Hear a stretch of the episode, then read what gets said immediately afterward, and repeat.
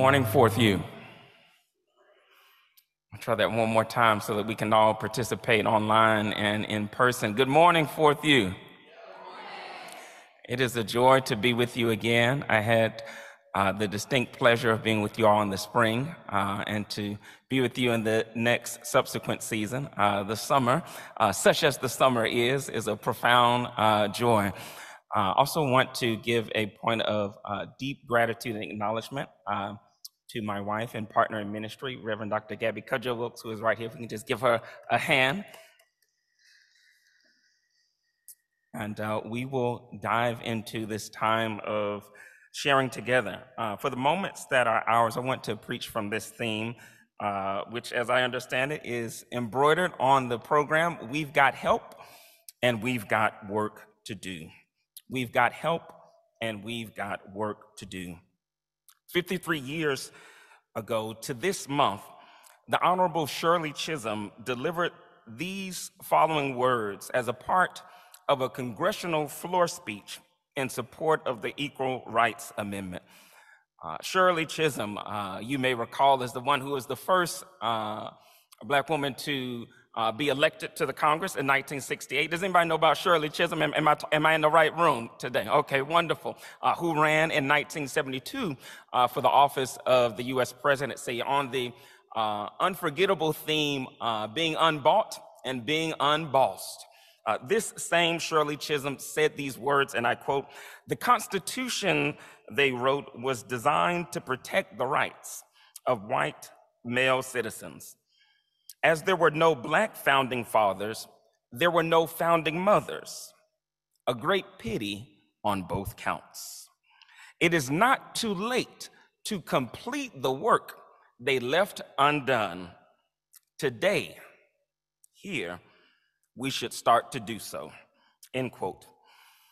Alongside Chisholm's words, consider also this ancient statement of the do no harm principle this statement comes from St. Paul in Romans chapter 13, verse 10. And there Paul says, quote, love does no wrong to a neighbor. Therefore, love is the fulfilling of the law, end quote. So in the first quote, uh, Chisholm tells us that we have work to do. And then in the second quote, are we all together? Paul contends that authentic love does not wrong, does not harm its neighbor. Uh, now, I'm going to assume, assuming can be a dangerous thing on Sunday morning, but I'm going to presume that no one woke up this morning with Shirley Chisholm and the Apostle Paul on your bingo card. No, nobody woke up uh, with that this morning. But, but I want to suggest and surmise that there is a connection between these two excerpts. Uh, the connection, I believe, is that the practice of love both springs from and establishes a civic feeling of neighborliness, of interdependence, of beloved community. And when that sacred civic feeling is present for us, as it was for Shirley Chisholm, then and there we experience the complex reality of interdependence. Chisholm, with equal parts imagination and determination, insists that our futures are not separate, are not distinct, but that they are braided together. And that what we inherit from the past is not an already made tomorrow, uh, but rather she argues that what we inherit, what we receive from preceding generations, uh, is that there is work left undone work which we must start to do, can do, should do today.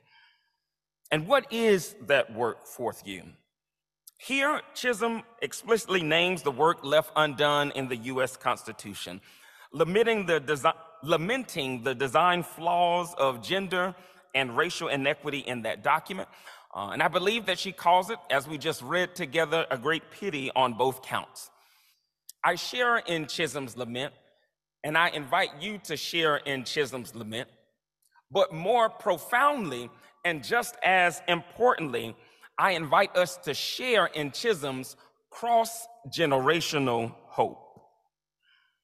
Rather than resigning herself to an eternal yesterday where the vaunted Constitution looks the other way when wrong is done to neighbors who are women, who are black, and we can extend uh, the logic of that excerpt who are uh, gay, who are trans, who are queer, who are undocumented uh, folks, rather than uh, stay ossified in the past, uh, Chisholm instead chooses a different path. She argues that today we can execute the unfinished work passed down to us. And her we I want to suggest Fourth U is the language of interdependence. It is the language, as we considered in the children's moment, of community and of friendship. This we evokes the language of Ubuntu, a South African word which means I am because we are. Can we say that together? I am because we are. With an Ubuntu sense of interdependence, it becomes more difficult for men to nod their heads in public about the rights of women, uh, while cavalierly deprioritizing the issues of women in private at boardrooms, perhaps even uh, in Supreme Court verdicts. With an Ubuntu sense of interdependence, the condition of public education, of green space, and of housing in any particular neighborhood becomes a pressing and sacred concern in all neighborhoods. With an Ubuntu sense of interdependence, perhaps we can retrieve and maybe even repair the neighbor love ethic which Paul sets forth. Love does no wrong to a neighbor. It's a beautiful ideal, is it not? It's one not only known to uh, the Bible, but it's also found in any decent, good faith attempt to practice democracy and mutual governance. Love does no wrong to a neighbor. And yet, how many of us have experienced harm, injury, perhaps even trauma at the hands of a neighbor? If we push the inquiry gently, uh, but more granularly, how many of us have perhaps intentionally or inadvertently contributed to the harm of a neighbor? We have work to do, Fourth U. But do we have any help? As I prepare to take my seat, I'm reminded of a certain psalmist uh, by the name of Teddy Pendergrass, who once sang, The world won't get no better if we just let it be. We've got to change it just you and me.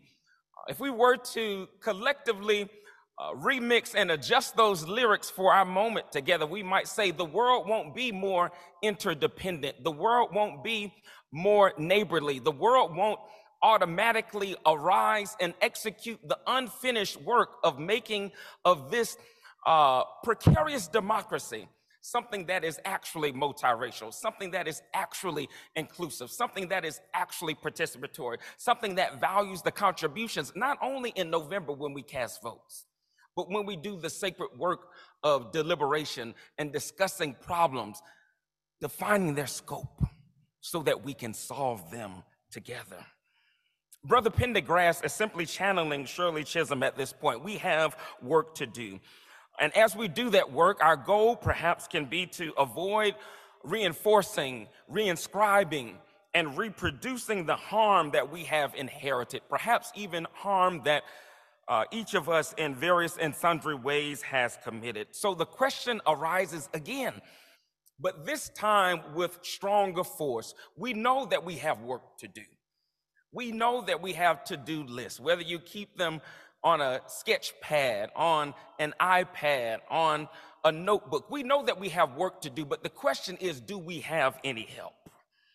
I want to suggest that we do have help in miraculous and mundane ways, in profound and in pedestrian ways, in spectacular and in sundry ways. We do, Fourth U have help. We have the help of Sunday service inspiring us with the beauty of song and surrounding us with community. We have the help of history, which, upon close examination, instructs us as to error and prompts us to continue a common good. We have the help of nature, challenging us to both savor and to protect this miracle of a world such as we have it. And in the words of the 46th Psalm, we have a very present help in the time of trouble. That psalmist dared to suggest that, uh, that God, that ultimate reality, that uh, a primordial sense of relationality is our refuge. We have work to do, but we also have help. And may we do the work which is ours to do, and may we accept the help which is ours to receive as well as ours to extend to one another. For as the great poet June Jordan said to us, we are indeed the ones that we have been waiting for. God bless you.